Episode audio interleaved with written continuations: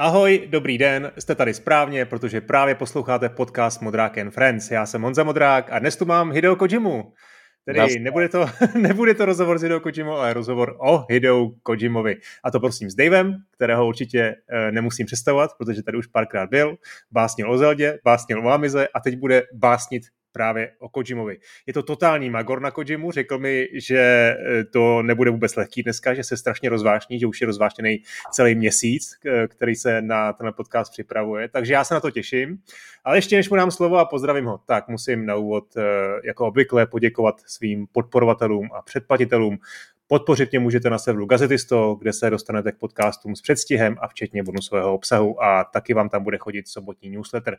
Partnerem podcastu je studio Warhorse, které hledá nové zaměstnance na různé vývojářské pozice. Prohlédnout si je můžete na webu warhorsestudios.cz v sekci kariéra. No, eh, tak ahoj Dave, jak se máš a co teď hraješ na úvod?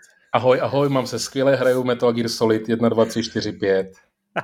Takže pořádná příprava na, Já jsem si musel podcast. fakt nabudit a namotivovat, protože to je, hele, ty jsi mi hrozně Honzo vzal jako vlastně vítr z plachet už tím, že když jsi mě donutil udělat výběr pěti nejoblíbenějších zásadních životních her, ano. tak si všimni, že jsem neřekl Metal Gear Solid. Hmm. A ta pointa je přesně ona, jo. Ty máš hry, máš prostě Duma, máš Dungeon Mastera, všechno milujeme a tak dále.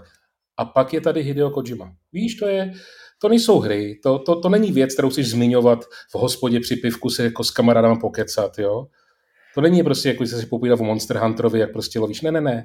To je samostatná kategorie a na to máme dneska náš podcast, Honzo. A jak jsi za to vděčný, že si budu moct trošičku vylejt srdíčko. Super, Dave. Já jsem teda tady měl připravenou otázku, jestli jsi členem Kojimova kultu, ale dobře, tu si rovnou škrtám, eh, protože eh, mezi fanoušky, kteří hltají každý detail, studují eh, všechny ty nekonečné dialogy ve hrách a pozorně čtou každý jeho rozhovor a tweet, určitě teda patříš. To asi není třeba... Myslím, že tam patřím. Možná, že nejsem v tak, fanatický kritický v tom smyslu, že by jsem tím trávil tolik času, jo, ale hmm. um, myslím si, že mám ten cit na to, abych uh, ocenil ty detaily, které tam jako jsou v, tom, v těch hmm. jeho dílech a hrozně mě to baví, hrozně to baví, jak ten člověk přemýšlí a jak se vyjadřuje. Souhlasím. No, Hideo Kojima je pro mě jeden z nejvýraznějších tvůrců her, dá se říct, posledních tří dekád. Eh, je to vývojář s jasnou autorskou vizí a i když vyvíjí AAA tituly, to není úplně bašta originality, a kreativity, tak on tam eh, dokáže svoji vizi velmi výrazně obtisknout. Mě osobně na Kojimovi fascinují uh, tři věci. Uh, za prvé, schopnost nasávat inspiraci jako houba. Za druhý, uh, taková určitá umanutost, kdy je schopen uh, překonávat překážky a jít proti zažitým trendům.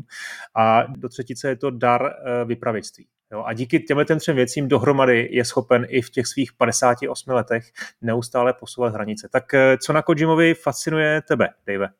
Mě na tom fascinuje, kdybych to měl schrnout jako do jedné věty, jo, že on dokáže skrz i relativně jednoduchý výrazový prostředky prodat úplně cokoliv, co ho napadne. Že se hmm. jako nestýdí za ty svoje nápady, za ty svoje vize. A jak, jak jsem mluvil o té umanutosti, jo, ono to je si myslím ten klíčový, ten klíčový eh, charakterový rys. Hmm, Kojimu prostě neukecáš. On ukecá tebe a nemáš hmm. na výběr, jo. Eh, a nebo odejde v lepším případě, jako třeba, jak se roz, rozkmotřil s Konami, ale všichni víme, jako, že kdo je ten vítěz. Jo? No. Nebylo to Konami. To vrstvení těch témat jedno na druhý je taky často jako předmětem určitý kritiky. Mm, já opravdu patřím mezi ty nekritické obdivovatele. Podle mě jako cokoliv kdy udělal z toho, co se k nám aspoň dostalo, tak to bylo vždycky správně. Vždycky. Vždycky to bylo dobře, protože to bylo podle něj. Je na tom cítit ta čistota. A e, předbíháme, jo, a víš o tom, že Japonci jsou trošku ujetý na tělní tekutiny, jo, a někdo by řekl, že by prostě takovýhle věci se neměly objevovat ve špionážních hrách prostě s vojenskou tématikou a s konspiracemi, jo. Ne, prostě mají, je, jemu se to tam líbí. Ty, ty tu hru neděláš jako, ty tu hru nehraješ kvůli sobě, ty to hraješ proto, aby si poznal jiného člověka, jakým Hideo Kojima je, Hmm. Jak můžeš rozporovat, jak můžeš nesouhlasit s tím, jak on se cítí a jak on se vyjadřuje. Ty prostě buď to přijímáš, jo, v pořádku, alebo to, ti to nelíbí, fajn, tak to jako můžeš ignorovat, ale nemůžeš to nikdy rozporovat. Kojima hmm. Na cokoliv si prdne, je vždycky správně. Ty mám úplně strach, kam nás to dneska zavede, jo. ale musíme začít eh, vlastně na tom úplném začátku, jak to vlastně malýho Hidea Kojimu dostalo ke hrám. Jo. On se narodil v roce 1963 v Tokiu jako jedno ze tří dětí. Jeho rodina nebyla nějak zvlášť chudá, tatínek byl lékárník, hodně často se stěhovali a když byli eh, Hideovi čtyři roky, tak se přemístili do Osaky. Eh, on vzpomíná na to, že vlastně to prostředí bylo pro něj cizí a tak jako školák trávil hodně času uvnitř, sledoval televizi, četl knihy, vyráběl figuríny. No a právě tam, eh, v té osace, eh, jeho rodiče zavedli tradici sledování filmů. Každý večer sledovali jeden film a Hideo nesměl jít spát, dokud eh, ten film neskončil. Sledovali evropské filmy, westerny, horory, rádi o, o nich diskutovali a Hideo se do toho zapojoval. Už tehdy vlastně na, zřejmě na té základní škole se Hideo zajímalo o filmování, s kamarádem měli nějakou kameru, tak společně natáčeli filmy, za jejich sledování spolužákům účtovali poplatek.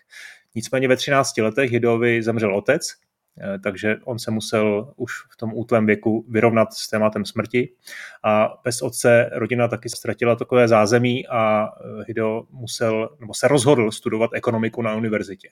I když toužil ve skutečnosti eh, po umělecké kariéře. Rád natáčel, rád ilustroval, hodně četl, psal povídky, které posílal eh, do časopisu kotištění, ale nikdy mu je neotiskli. On se smíchem po letech vzpomínal na to, že eh, mu je neotiskli asi proto, že byly čtyřikrát delší, než byla požadovaná délka, což tak nějak, řekněme, zapadá do té jeho kariéry. No a tehdy Hideo taky eh, objevil kouzlo videoher. Eh, dostal se k 8-bitovému NESu, videohry si hodně rychle zamiloval a rozhodl se jim věnovat profesně. Obrovskou inspirací eh, pro něj byl Miyamotoův Super Mario Bros. a taky hra Portopiova Serial Murder Case, což je eh, tajemná detektivní adventura od Enixu z roku 1983. No z té ekonomické školy tedy sešlo a Hideo se pokusil najít práci v herní firmě. Vybral si Konami, prý proto, že to byla tehdy jediná firma, která byla obchodovaná na burze, což mu přišlo jako určitá záruka eh, stability. A přijímací pohovor se mu povedl a v roce 1986 tedy nastoupil jako herní vývojář. On zpětně eh, vzpomíná na to, že v té době často o své práci lhal, protože tehdy ještě neexistovalo v japonštině žádné označení pro herního designéra, tak prostě raději všem říkal, že pracuje v finančnictví. No a první hrou, na které se podílel, eh, byla plošinovka s tučňákem Penguin Adventure. Naprostá klasika. I tu si Dave hrál, jo? Tak Samozřejmě. V čem byla zajímavá? Na to nebyla jen tak obyčejná plošinovka samozřejmě. Já, hele, já k této hře jsem se samozřejmě dostal až mnohem později, když jsem si doplňoval vzdělání a ono to bylo pokračování té hry Arctic Adventure a šlo jenom o to, že eh, Konami chtěl udělat pokračování té klasické obsačky, řekněme, a Kojima dostal možnost jako nějaký spolupracující direktor do toho nějakým způsobem prostě promlouvat a kecat. A udělal tam v podstatě tu věc, eh, že tam přidal takový jakoby podžánry, že byla jednou byla plošinovka z boku, jednou z pohledu ze zadu, snažil se to jako nějakým způsobem okořenit zmínit jako jeho první vstup do toho, do toho tématu počítačových her, na rok 86 to bylo velmi dobrý, si myslím, mm. ale ne, není to nic, co by lidi měli jako hrát nebo znát. Já jsem si to pustil v emulátoru jenom fakt jako na, na půl hodinky, prostě, abych si to jenom jako ošahal a říct jako dobrý, hrál jsem to a že to můžu zmínit prostě v podcastu s Honzou Modrákem. Mm. Hele, ale více konců, RPG prvky, nějaký vylepšování postav, fakt jako rok 1986, to mi přijde, eh, že ve své době to muselo být celkem inovativní. No. Jako jo, eh, na, na tom něco je, tak na druhou stranu byla to taková ta doba těch poloviny 80. let, kdy vlastně všechno bylo o inovacích. Hmm. Jo? Po tom videoherním krechu ty firmy jako zkoušely různé věci, někdy více, někdy méně úspěšně. Jo? Neřekl bych, že to byla nějaká jako výjimečná hra svojí kvalitou, ale ano, najdeš tam určité odlišnosti od toho mainstreamu, to zase jo. Hmm. Hmm. Kojima potom byl teda neuvěřitelně pracovitý ehm, v práci, myslím, že to jeho tvrdé nasazení vedení odměnilo tím, že dostal šanci vyvíjet vlastní projekt, to mělo být akční dobrodružství Last World, Eh, to ale nakonec zelenou dostalo a Konami ho přimělo, aby pomohl s vývojem nové válečné hry s názvem Metal Gear. Eh, tehdy byl Kojima zklamaný z toho, že nedostal šanci vyvíjet na NES. Eh, místo toho musel pracovat na titulech pro tehdy Japonsku velmi populární počítač MSX, který měl poměrně omezenou 16-barevnou paletu. A vůbec to překonávání omezení bylo vlastně klíčové pro ten Metal Gear, protože co jsem tak četl, tak ono to vzniklo jako, jako reakce na Ramba, mm-hmm. kdy vývojáři dostali prostě za úkol vytvořit nějakou bojovou hru eh, a Kojima teda vyvíjel, eh, navrhnul nějaké pozadí, hráče, několik nepřátel, poletující kulky, načeš ale zjistil, že, zjistil, že vlastně ten počítač nedokáže zobrazit dostatečně velký počet spriteů a barev, No a tak Kojimovi vlastně připravil ten úkol udělat kvalitní bojovou hru nesplnitelný a hledal nějaký způsob, jak to udělat jinak. Napadlo ho udělat jako bojovou hru eh, bez bojování, ale to by asi moc, moc úspěšný nebylo. A potom se inspiroval velkým útěkem, filmem o útěku z vězení, eh, kde vlastně hráč místo střílení jenom tak jako utíká a běží. Ale to zase znělo trošku nudně, no a tak eh, dostal nápad, že tam by tam mělo být nějaký skrývání a možná nejenom skrývání, ale infiltrace do cizího prostředí. Ty jsi Metal Gear hrál teda po letech až po, uh, předpokládám hmm. určitě po Metal Gearu jedničce nejdřív, možná i po dvojce, tak jaký na tebe udělal dojem, zejména v kontextu toho, co si vlastně uznal o, o sérii Metal Gear Solid?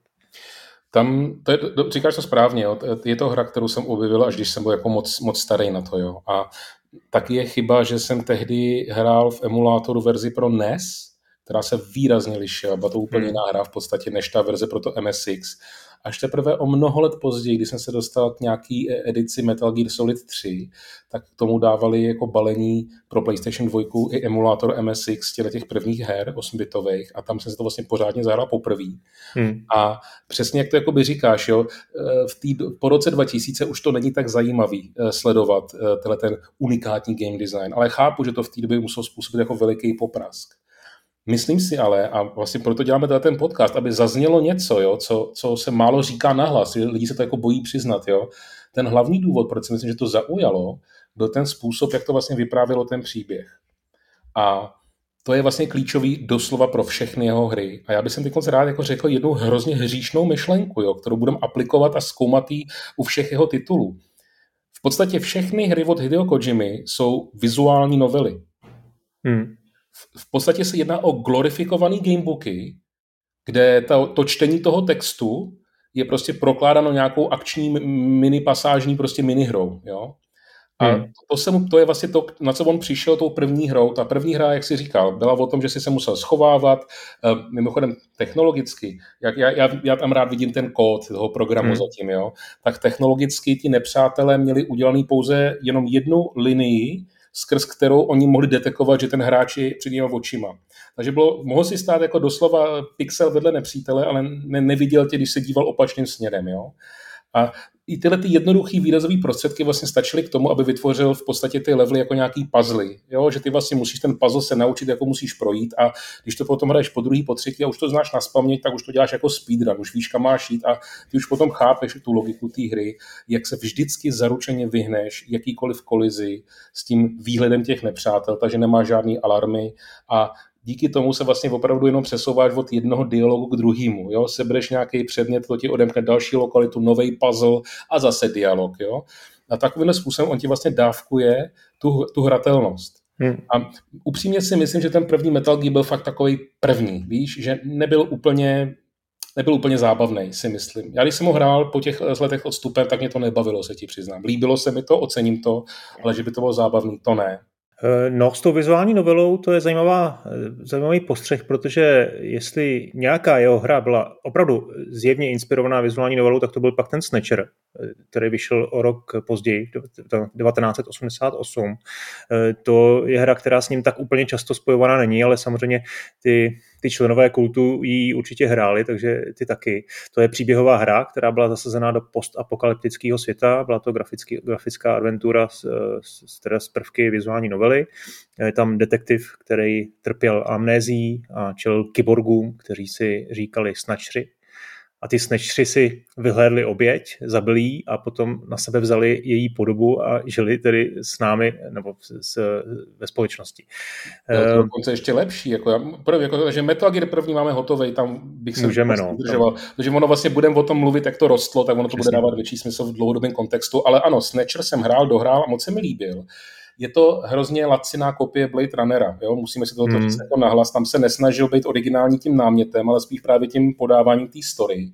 Ti snatchry byli právě zábavní tím, že vypadali jako terminátoři. Byla to taková ta kovová kostra a oni opravdu doslova brali tu fyzickou podobu, že stahovali ty lidi z kůže a tu dávali na sebe. Mně se to hrozně líbilo, tenhle ten nápad. Jo? Hmm. Krom toho se tam vlastně objevuje jako vedlejší hrdina malinkatý Metal Gear, který chodí uh, s, tím, s tím hlavním hrdinou, s tím detektivem a k tomu všemu ten hlavní detektiv je takový trochu sukničkář, že tam jsou takový různý sexuální narážky, až jako nevhodný a ta hra, když potom vyšla jako v Evropě, pardon, v Americe, prostě mimo Japonsko, tak tam museli posunout věkovou hranici těch holek, který se on má interakce, aby to nezbudilo takový poprask. Jo.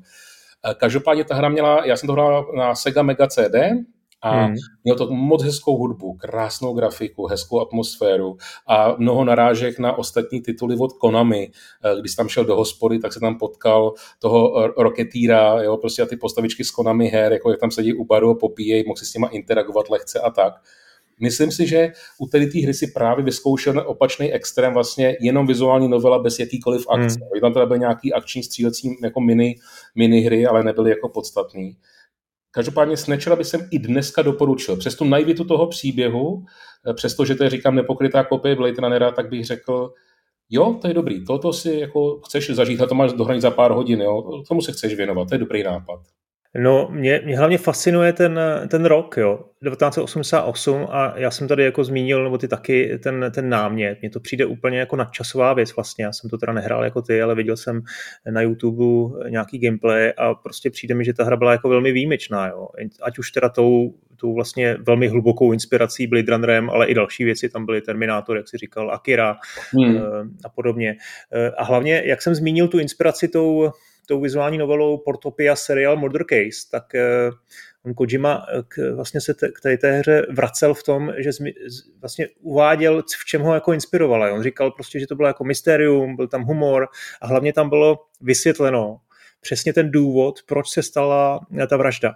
Mm-hmm. Jo, a líbilo se mu to drama, který to vybudovalo a on vlastně, to se taky jako, to je vlastně taky jako všem jeho hrám, že ten příběh prostě má hlavu a patu a je tam prostě vysvětlena motivace těch postav, ty důvod a všechno, co se děje, jo. Když to, já si myslím, že na konci 80. let samozřejmě nemám úplně ty japonské hry tak zmáklý jako ty, ale mně přijde, že ten Snatcher musel být jako v tom úplně výjimečný, v tom, že jak prezentoval ten příběh. Jo, máš pravdu, naprosto výjimečný.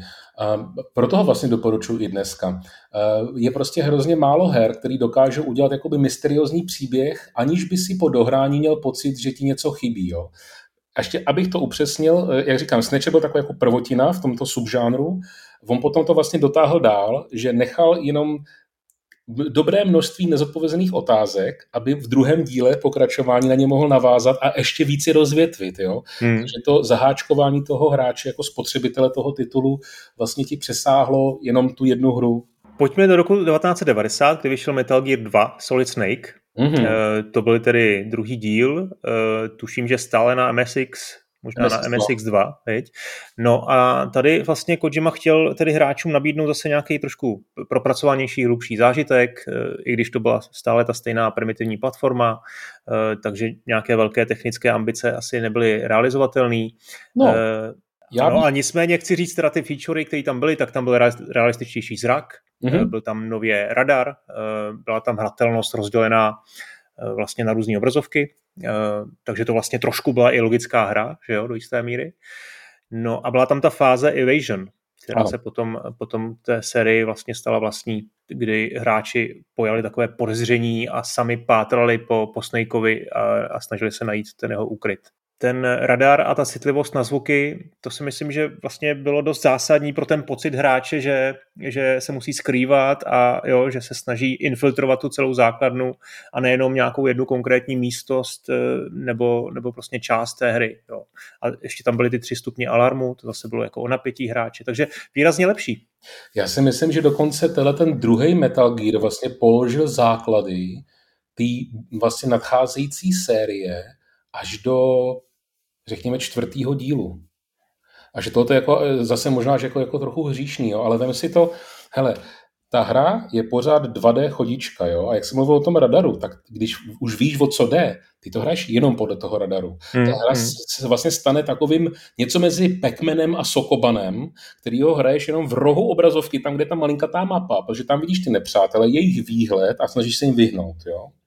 A vždycky, když vyřešíš ten puzzle v jedné místnosti, tak máš objednou nějaký jako příběhový element, jo, po povídání po té vysílačce nebo s těma osobama, co tam uh, potkáváš. Ale hlavně, každý ten level vlastně mezi těma dialogama má nějakou svoji vlastní unikátní feature.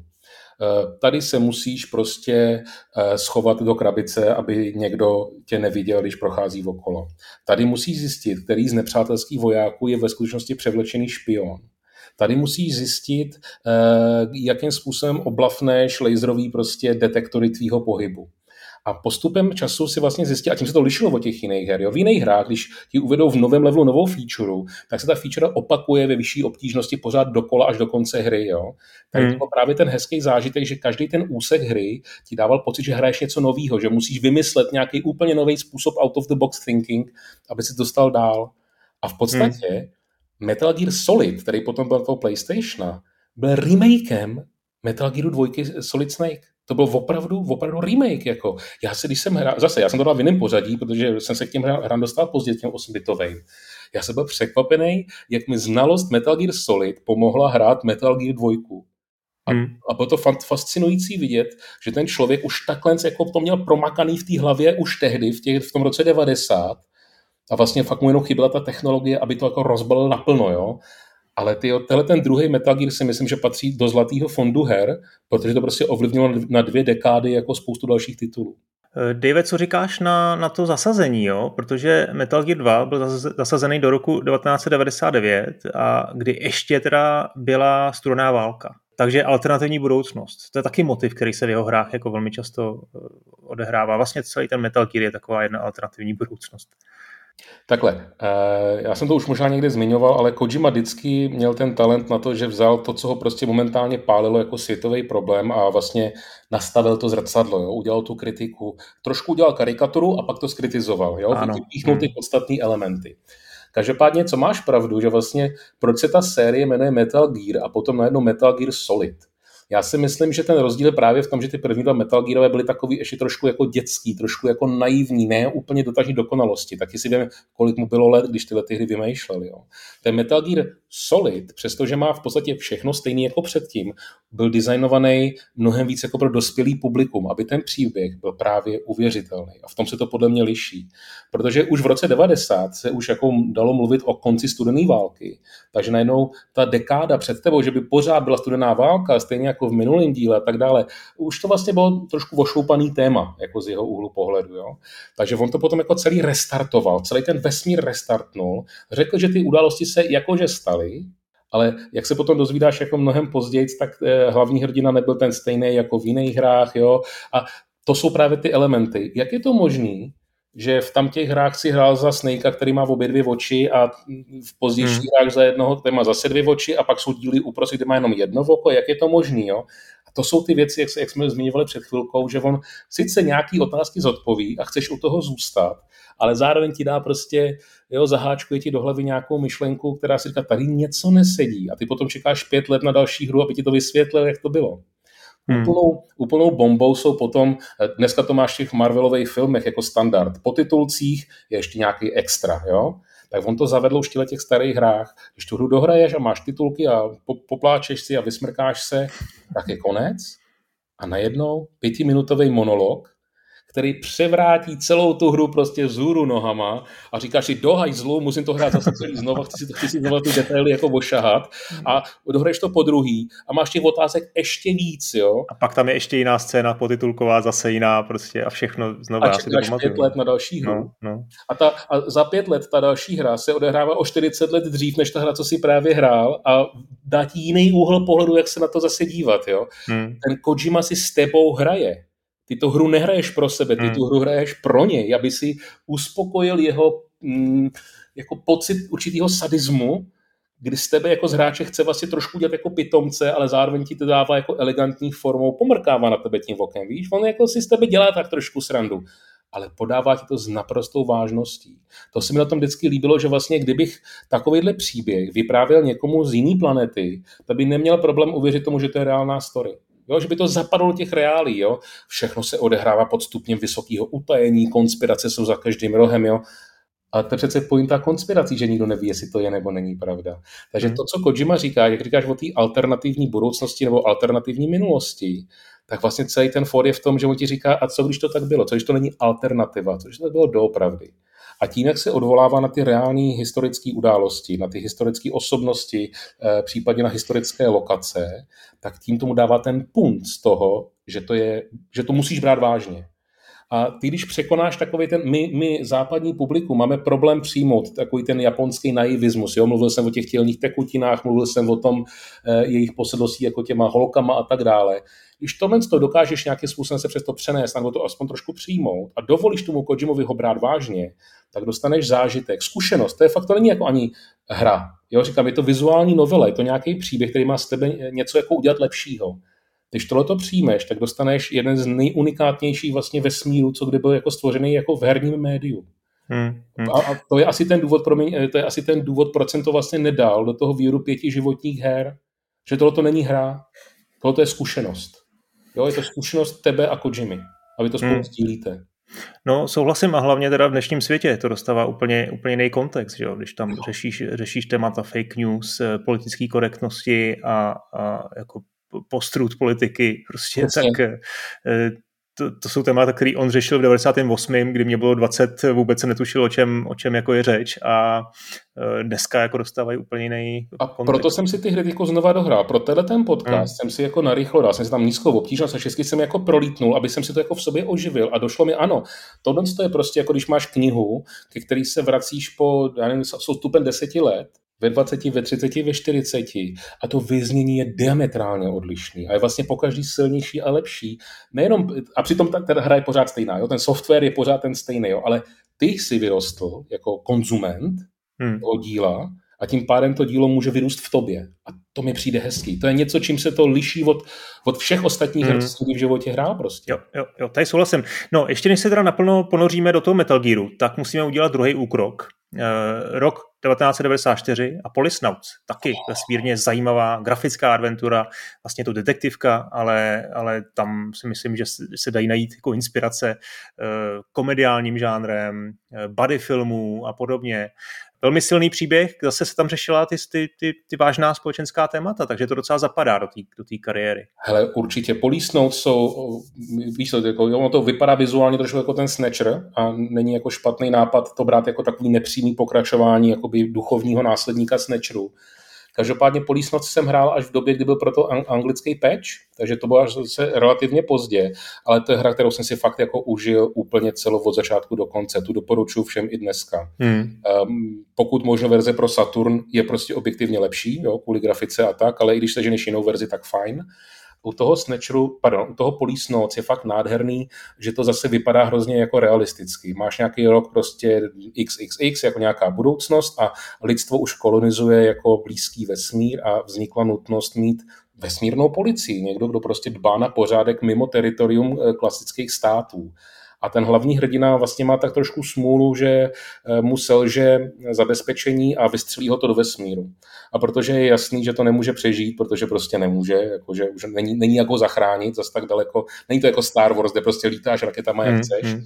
tak eh, v jeho obleku je prostě aktivovaný eh, režim hibernace a on zůstane 35 let ve vesmíru ale prostě nějakou schodou gravitačních vln se po 35 letech vrací, ale jelikož je mu čas v té rychlosti toho pohybu plynul jinak než zbytku Zemi, tak se vlastně vrací jenom o málo starší, zatímco všichni na Zemi zestárli o 35 let. A stává se tím e, nezávislým detektivem a jeho první job je vlastně pro jeho bývalou manželku, která už dávno ho oplakala a pohřbila a všechno a už má novýho manžela a nový děti a do takové reality je ten hráč vlastně jako vržený. A je to, hmm. máš prostě pocit, že to je vážný, že to je opravdický. A v ten okamžik tě nezajímá, že to je fyzikálně nemožný, co se tam jako děje. Jo? Ty to přijmeš, že se to prostě stalo. A ten hrdina potkává pořád ještě mladý a při síle své bývalý parťáky z té party Police Noc, jo? kteří už jsou starý a šediví a pracují jako vrátný v zoo prostě a už je ten život jako nebaví a skrz tyhle ty postavy vlastně prožíváš ten příběh právě o tom, jak už ty lidi jsou vlastně jako celkem zvyklí na to cestování tím vesmírem na krátké vzdálenosti. Furt je to výsada jako bohatých a je to furt jako nebezpečný nějakým způsobem, ale už je to komercionalizovaný, už se to prostě jako děje. A přesně jak říkáš, že začneš tam řešit jako další vážný témata ohledně, co je to lidství, jo? Jako, když vyměníš v člověku všechny jeho orgány, jestli je to pořád ten stejný člověk a podobně. Moc hezký story, moc hezká story a vřele ji doporučuji všema deseti. Polísnoc je naprostá klasika zaslouženě. No říká se, že to je jedno z nejlepších herních sci-fi vůbec do dneška. Já myslím, že to je jedna z těch her, kde by opravdu byl, byl záhodný nějaký remaster nebo remake. Uh, i když ono se to dá koupit na, někde na PS4, tuším, ta původní verze, nebo na Člověče, nevím, já to mám na Saturna a na PlayStation, ale... Máš původní verze. No a jedno z věcí, které, které chci zmínit u Policenauts je to, jak jsou ty, všechny ty jeho hry propojený. I když to je jako vlastně jiný příběh, jiný svět, zdánlivě, tak eh, je tam je zjevná propojenost nejenom s tím Snatcherem, to rozhodně, ale, ale vlastně i s Metal Gear Solidem. Je tam mm-hmm. ta mhm. postava Meryl, která vlastně potom v Metal Gearu je použitá. Čím si vysvětluješ tohle? Já to vnímám tak, že ten Kojima vlastně má v hlavě ten vesmír na třech pilířích. Jo? Jeden ten pilíř jsou obrovský kovový roboti. Prostě jako všichni Japonci mají rádi prostě velký mechy. Jo? Tak to je jeden pilíř. Druhý pilíř je eh, jako film, detektivka, bondovka hmm. možná. Jo? To je takový druhý pilíř. A třetí pilíř je právě ta, ta, to nastolování těch společenských témat. Jo? A mezi těma pilířema on vlastně jako pootáčí pouze časovou osou.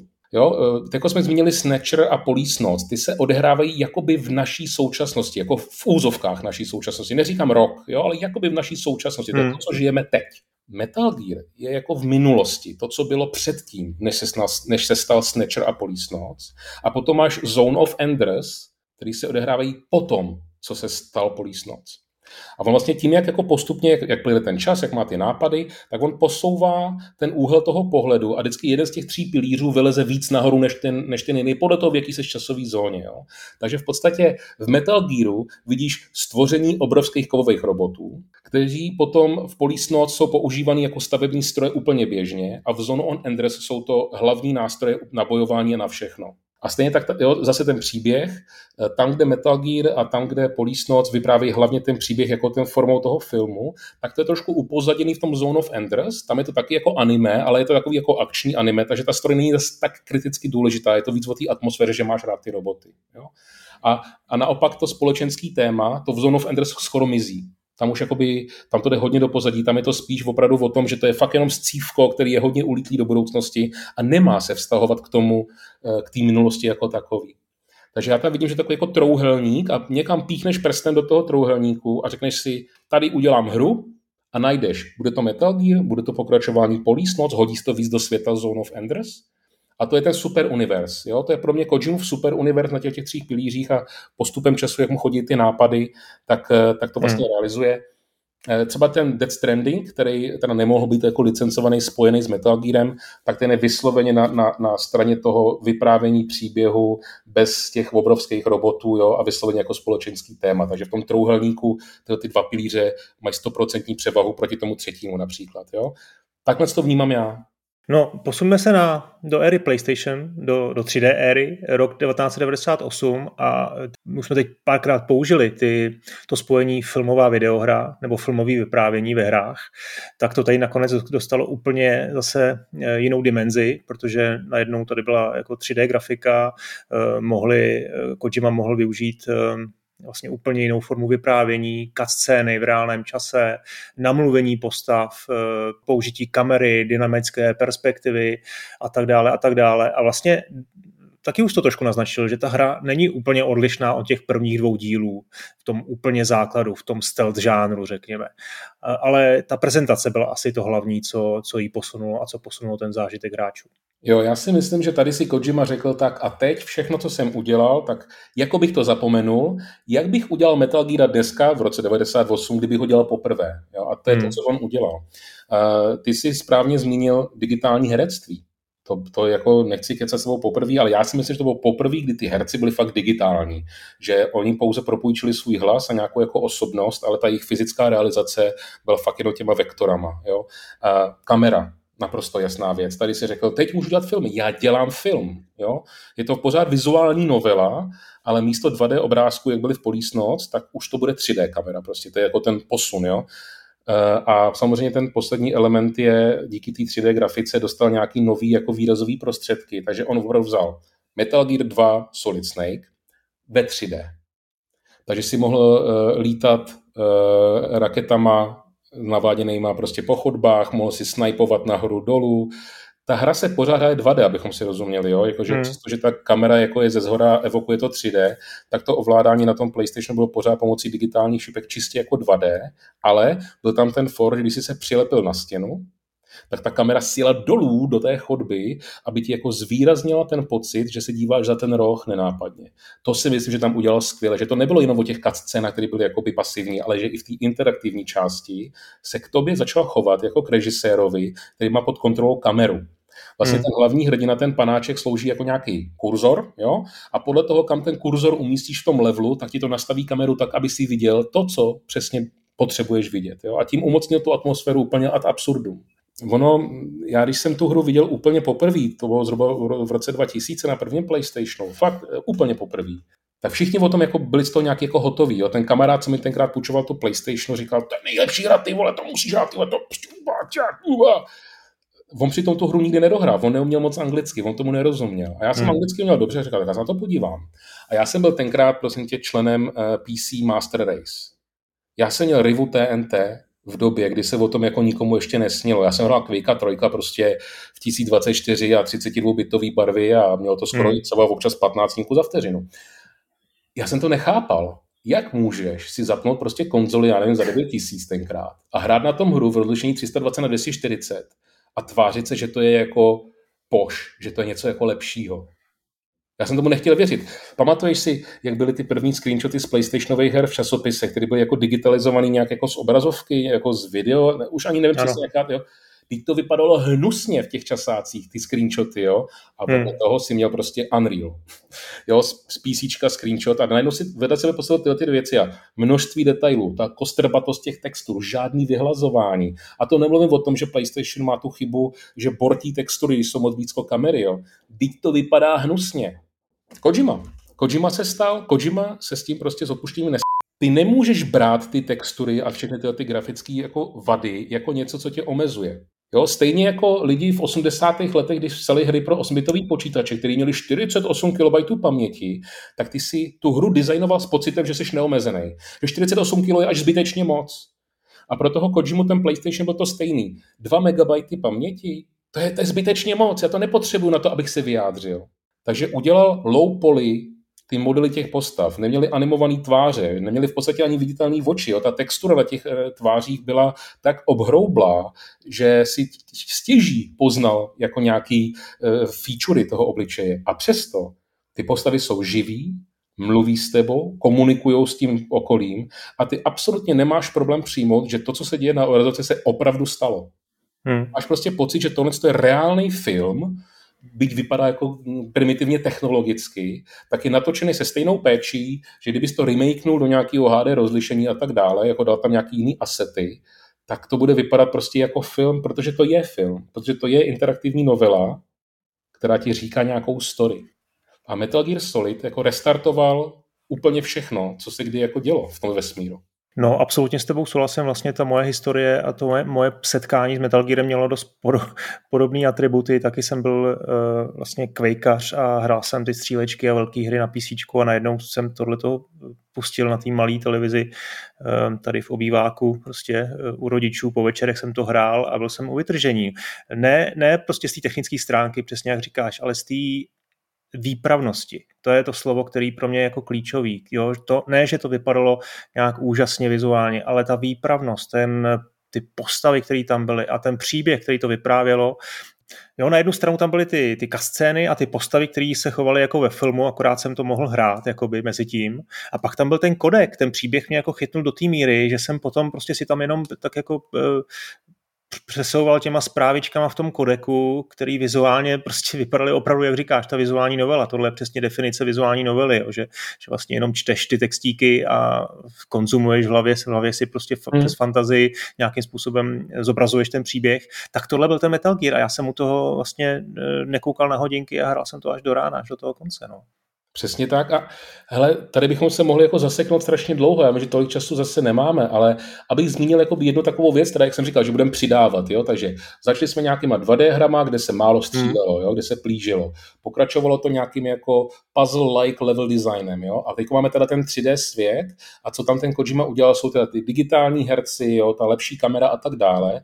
A jeden z dalších jako nov, novinek, který ta série vlastně přinesla, která se stará trademarkem, je určitá posedlost tím fetišem té technologie. Vzpomeň si, jak tam vypadaly ty tanky, vrtulníky, jo, ten důraz na ty zbraně, jo, ty předměty, co si mohl sebou nosit, jo, že jsi měl fakt bohatou paletu těch různých granátů na různý použití.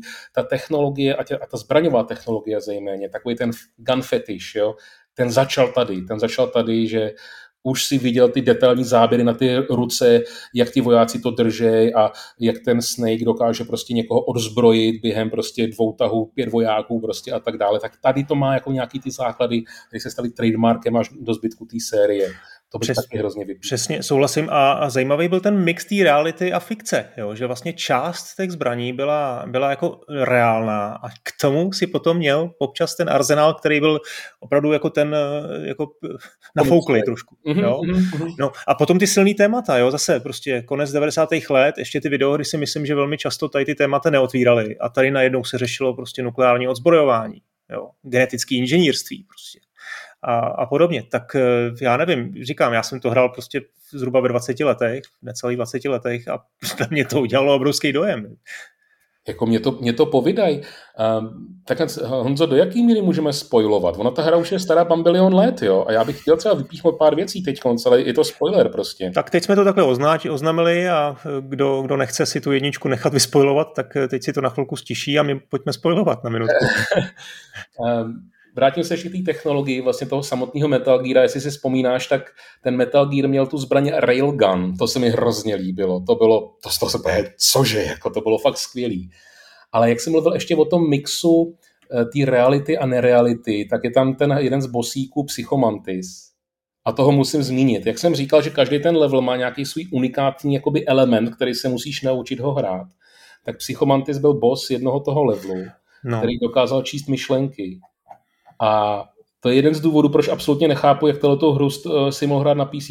Myslím, nemyslím ty, ale jako kdokoliv. Jo? Jakože ano. Tohle je hra, která se musí hrát na PlayStation 1. Prostě musí, tečka, to nejde jinak. Protože tam, aby si toho bose porazil, tak musíš zabránit tomu, aby četl tvoje myšlenky, čili že ví, jaké tlačítko mačkáš na ovladači. A to řešení bylo úplně brilantní. Já to no, nechápu, no. jak to napadlo. Ty si musel vyndat ten ovladač z té konzole a dát ho do toho druhého slotu, kde to ten psychomantis nečetl, nečekal to a teprve potom si ho mohl zranit. Hmm. To je tak boží nápad. To je tak boží nápad, že ty bláho. No. A ta hra tím byla prostě jako protkaná, jo? Každá, každá ta pasáž měla svoje nějaký prostě unikum. Jo, a ty bosové, Sniper Wolf, jo, pra, práce se sniperkou ano, prostě ano. unikátní. Nebo když si konečně odhalil uh, tu cestu přes zaminovaný pole jo, a tam ti tu Meryl prostě postřelili.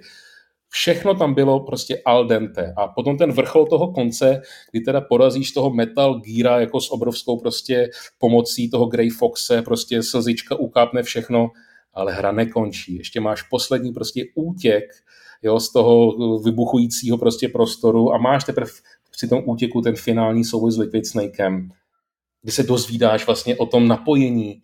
Nejenom, jak, jestli se, ono to začíná jako jaderná hrozba, ta hra. To, je to, to hmm. ti řeknou hned v první minutě, že musí zastavit jadernou hrozbu. Jo. Ale končí to tím, že ten hlavní hrdina je naprosto rozbitý. Říká si, ty bláho, já mám kdo ví kolik genetických sourozenců, kteří byli vyšlechtěni na takovýhle mise. Jo. A tím to končí a z toho jsi úplně jako pav a chceš víc. A chceš hmm. prostě víc.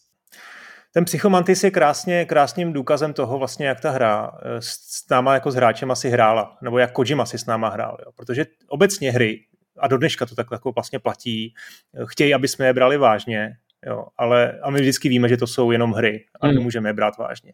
A tady najednou máš jako příběh, bo, boří čtvrtou zeď a vlastně ono to paradoxně zesiluje ten pocit autenticity, protože ty s ním bojuješ a najednou prostě máš pocit, že to není ten klasický boss, který už si porazil ve hrách jako 100, 200, možná tisíc, který prostě jenom má nějaký jako nějaký pattern nebo nějaký prostě voko, který musíš trefit a teď ty se do toho, do toho příběhu dostaneš a on, ty, že pře, pře, přehodíš ten ovladač do druhého slotu, on s tebou tak jako komunikuje. On najednou říká, hm, hele, jak to, že teď najednou nemůžu číst tvoje myšlenky. Mm-hmm, A to tě, to tě dostane vlastně do té hry. Ty, ty, se, ty, ty se staneš najednou součástí toho příběhu. Takže ono to jako boží čtvrtou zeď, ale vlastně to jako vybuduje tu autenticitu. A ještě dál to přece jestli si vzpomínáš, tak ten psychomantis čte tvoje myšlenky ne a... toho Snakea, ale tebe jako hráče. To je ten paměťový karty, že jo? Čte, čte tu paměťovou kartu a... a... Aha, já jsem tenkrát měl dohraný Gran Turismo 2 na 100%.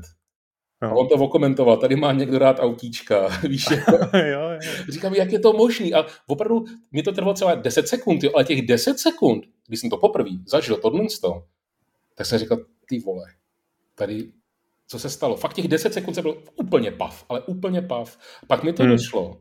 A teprve později jsem vlastně schválně rozehrál hodně her, nasejvil jsem si tohle tu memory kartu a šel jsem na Psychomantise. On má namluvených neskutečné množství těch hlášek, a něco jako desítky, desítky her ti takhle okomentuje z ty memory karty. Hmm. Hmm. Pak tam je ještě to samé vlastně taky boření čtvrtý zdi je, je ohledně té frekvence. Že jo? Ty tam máš tu postavu, která uh, zapomene nějakou frekvenci mm-hmm. a, a řekne ti, uh, jako, že už ji teda zapomněla, ale že by měla být zapsaná na, na, zadní, na, zadní, straně na zadní straně obalu.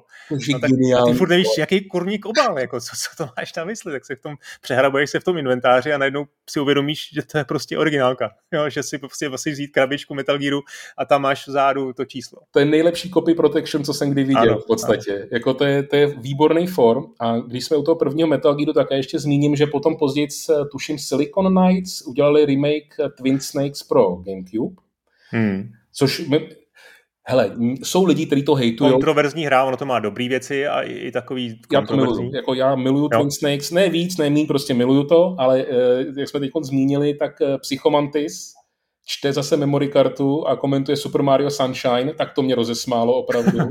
Za druhý, že tam máš čtyři sloty na Gamecube, nejenom dva, a ty musíš najít ten správný, který on nečte. To mi taky jako přišlo jako hmm, vtipný. Hmm, hmm. A teď, jak jsi zmínil tu frekvenci, tak eh, v té verzi, co jsem já měl koupenou, byla tisková chyba na tom obalu a byla tam špatně ta frekvence. Ne. Jo.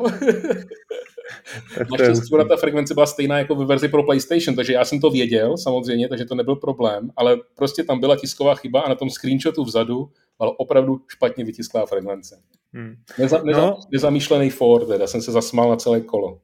Eh, já ještě, ještě vlastně se musím vrátit, jo a jenom jsem chtěl říct teda ten psychomantis a tyhle ty všechny nápady, že to jenom uh, je důkaz toho, že Metal Gear není opravdu jenom o tom příběhu, o té prezentaci, o té výpravnosti a o té vážnosti toho příběhu, který prostě i, i na konci 90. let byl, byl velkým zjevením, ale že i ta hra jako taková prostě obstojí i, i ty nejtěžší jako měřítka a uh, naprosto, myslím si, že ve své generaci to je prostě top, top titul, prostě top 3 titul, samozřejmě nelze to srovnat s Gran Turismem a, a podobně, ale prostě výjimečná zážitost. Já si vybavuju do dneška, můj osobní, uh, jako moje osobní vzpomínka je, jak jsem tu hru dohrál asi v 11 hodin. Mm-hmm.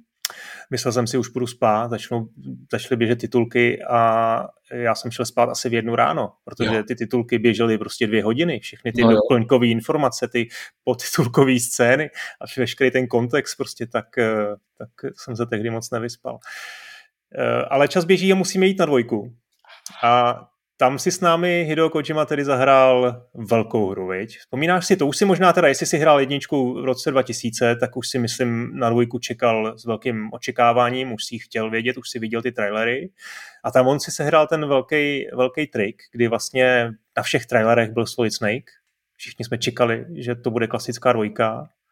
No a potom, potom přišla hra a všechno bylo jinak. Všechno bylo jinak. To byl, to byl obrovský gambit, jako majstrštyk svým způsobem, jo. Tak abych to trošku, jakoby, ne přímo skritizoval, ale um, myslím si, že co bylo trošku jako zklamáním, že ta hra se v podstatě od toho prvního dílu moc nelišila. To mi přišlo jako takový trošku smutný, jo, že ano, ta výpravnost, atmosféra, grafik, hlavně ta grafika, jo, to tam, tam to bylo nejvíc patrný, jako jo, ale Já jsem to teď dohrál na té Vitě v nějaký té HD kolekci. Je to úžasná hra, je to krásná hra, všechno, ale v podstatě se od té jedničky moc neliší. Tam vidím jako nejmenší evoluci v tom game designu vůbec. Jo? Hmm. Opakuje tam stejné triky. Vlastně to je druhý remake Metal Gear 2 Solid Snake. Jo, jo? Ale jak si řekl, eh, trošku tady spojujeme zase, tak eh, jasně, ten, ten vlastně ten element toho překvapení pro toho hráče, no, pro celou tu herní komunitu, jo, a jak, jak správně jsi to řekl, PlayStation 2 jsem měl koupenou a už jsem takhle čekal nadržený, až to vložím jako do té konzole, tak tím, že vlastně zamíchal těma kartama v úvodní misi Tanker, jakýsi tutoriál, eh, hraješ za Solid Snake a říkáš si, že všechno bude až podezřele stejný jako předtím, a potom začíná ta druhá mise, eh, která je ta, ta hlavní porce té hry a začíná to úplně, ale úplně stejně jako první Metal Gear Solid. Potápěč prostě jo, se někam musí prokousat do nějaký základny a tak. A ten potápěč si potom, až vyleze z vody ven, sundá tu helmu a zjistíš, že hraješ za někoho úplně jiného. Hraješ za postavu Raidena, kterýho si v životě neviděl, žádná reference, nic, cizí člověk.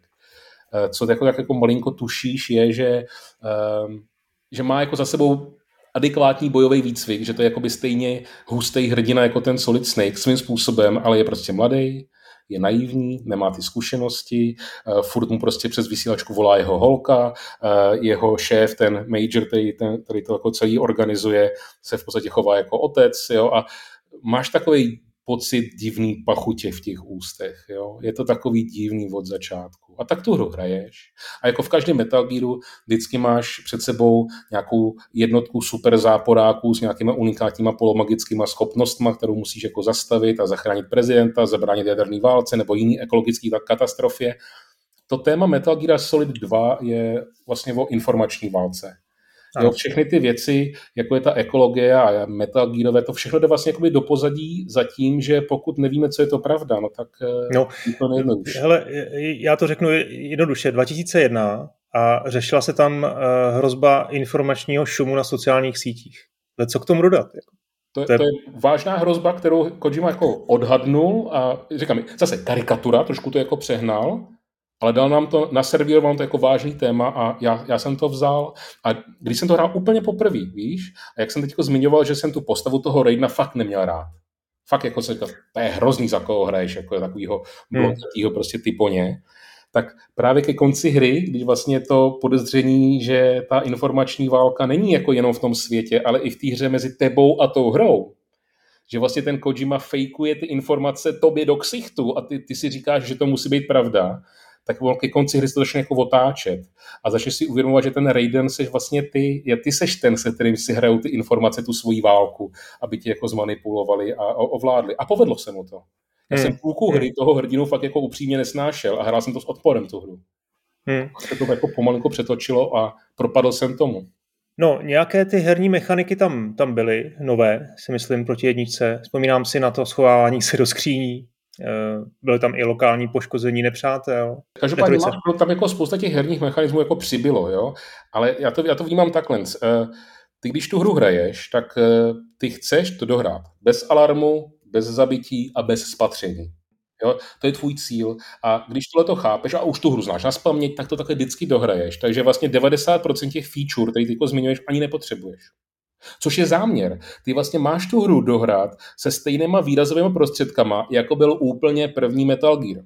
To, to by ti mělo stačit k tomuto dohrát. Jo. Ale ano, pokud je to na tebe moc jako těžký, tak máš milion prostředků, jak si tu hru vlastně ulehčit. Takže už jenom to, že můžeš uspávat ty vojáky na jednu ránu do hlavy, že můžeš vůbec zaměřovat tím uh, ovladačem jako ve 3D nahoru i dolů i s běžnou pistolí. To byla novinka. Jo. Zmínil si to schovávání. Můžeš schovávat ty, ty těla do těch skříní například. Jo to mi přišlo hezký. Samozřejmě ta hra je mnohem dotažnější. Je to mnohem větší gun porn, je to mnohem víc uh, detailní, jo? Uh, ty animace zase těch postav prostě, ano, je to, je to dotaženější, je to nový, je to vylepšený, jo? ale pro mě to byl takový pokrok v mezích zákona.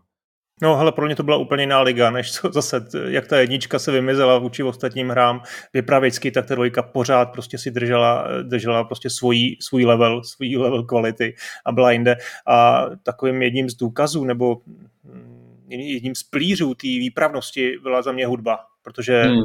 Hmm. Kojima si najal hollywoodského veterána Harry Gregsona Williamse, který skládal hudbu pro velký hollywoodský spektákly a blockbustery. A ty, i když to nebyl, nebyl celý soundtrack, jo, když si dneska poslechnu soundtrack z Metal Gear 2, tak, tak to jsou samozřejmě i, i jako hudebníci z Japonska a přímo z, z Konami, ale Williams složil fantastickou hudbu a ten soundtrack mám moc rád a myslím si, že, že taky snese srovnání s tou, s tou nejlepší hollywoodskou uh, produkcí. No, ještě něco k dvojce máme? Myslím si, že abychom ušetřili čas všem ostatním, tak bych se posunul dál. Výborně. Uh, Dave, máme hodinku necelou, tak já myslím, že tady to pro, pro ten volný podcast ukončíme, ale my jedeme dál, my se, my se ještě neloučíme a máme já spoustu myslím, že to nejlepší přijde, takže já bych ti trošku udělal promo, tak eh, teď je čas předplatit. Teď jo, takže děkuju, teď děkuju. nejlepší. Tak jo, tak pro tuhle chvíli se, se rozloučíme. Doufám, že se vám to líbilo a dožeňte si, dožeňte si všechny Metal Geary. Zatím ahoj. Ahoj. Doufám, že se vám naše povídání líbilo. Nakonec jsem s Davidem Kupcem mluvil ještě hodinu a čtvrt. Eh, probrali jsme celý zbytek série Metal Gear Solid i některé další projekty jako Zone of the Enders, eh, PT nebo Death Stranding. Eh, a bavili jsme se i obecně o Kojimově výjimečnosti, jeho schopnosti nasávat inspiraci. Taky padlo něco o tom, co chystá a co bychom chtěli, aby chystal. A trochu jsme taky filozofovali byl to samozřejmě zdaleka nejdelší díl v historii Modrák and Friends. Tak tady ještě pár úryvků z plné verze, kterou najdete na serveru Gazetisto, přesněji na modrák.gazetist.to. Díky, že jste poslouchali a těším se na slyšenou u dalších dílů. Ona je vlastně jako neviditelná. Ona ví, že prohra, ona chce prohrát, ale ty ji prostě musíš porazit férově, aby, aby si měl tu zkušenost, že si jako vyhrál. A potom s touto zkušeností jdeš položit ty bílé květiny na ten hrob a u toho prostě brečíš. Já, jo, te, no. to, je, to je fakt tak silný okamžik, že ty bláho, jako. Mně to přišlo, hele, mně to přišlo do prace ve správný okamžik, víš, PlayStation 3, prostě krásná grafika, simulace vlasů, gunporn, na Blu-ray disku, ha, někde v půlce hry prostě Otakon tě vyzve, aby si prohodil CDčka, protože první Metal Gear Solid byl na dvou CDčkách a ten Otakon se zase, o, oh, pardon, už nemáme CD, máme Blu-ray, tak už je to všechno na jednom disku. Je drobný florek, jo. Každopádně ta story je blbá v tom, že není dokončená. No. A to je, to je prostě problém. Hele, já, jsem si tu pětku dohrál jako první, protože mně přijde čistě z hlediska hratelnosti nejzábavnější. Tam jde dělat takových věcí. Ježíš, to je taková sranda, co tam jde. To je docela jako silný tvrzení, jako že nej, nejzábavnější hra je jako ta pětka. Vždycky mě přišlo fascinující, že Kojima jako Japonec je tak jako posedlej Amerikou, jo? že všichni hmm. hrdinové a ty příběhy jsou o té Americe a tady zase je to o tom, že máš zachránit prostě Ameriku. Jo? A div, jako div, mě to přijde divný, ale nevadí mi to mě jako západnímu hráči, to je vlastně blízký téma, jako že se s ním dokážu snadno identifikovat. Jo? celé té sérii Metal Gear Solid vlastně máme pokrytý události od roku 64 do 2000X, jo? a je tam poslední bublina, jsou 80. léta. E, vlastně události mezi Phantom Pain a první Metal Gear. Tam je ještě drobná bublina pětiletá, která by zasloužila si plně vyplnit. Jo? Takže to je jedna věc, kterou bych jako trval, že by se měla stát někdy v budoucnosti, čert ví kdy. E, ano, přijde mi velmi fascinující, že někdo je, je takhle vlastně na tom je tak svobodný, že si tohle dovolí, že si dovolí se nechat inspirovat tolika zdrojem a mi to přijde fascinující, opravdu ano. A nedivím se potom tomu, že vlastně ta jeho tvorba je tak originální a tak vlastně jako vymknutá jo, od veškeré konkurence. Uh, Facebook, Meta prostě, jo, tak představ si sociální síť Alá Kojima, která nebude ničím připomínat žádnou sociální síť, kterou jako znáš, ale bude suplovat vlastně tu interaktivitu sociální jeho způsobem. thank you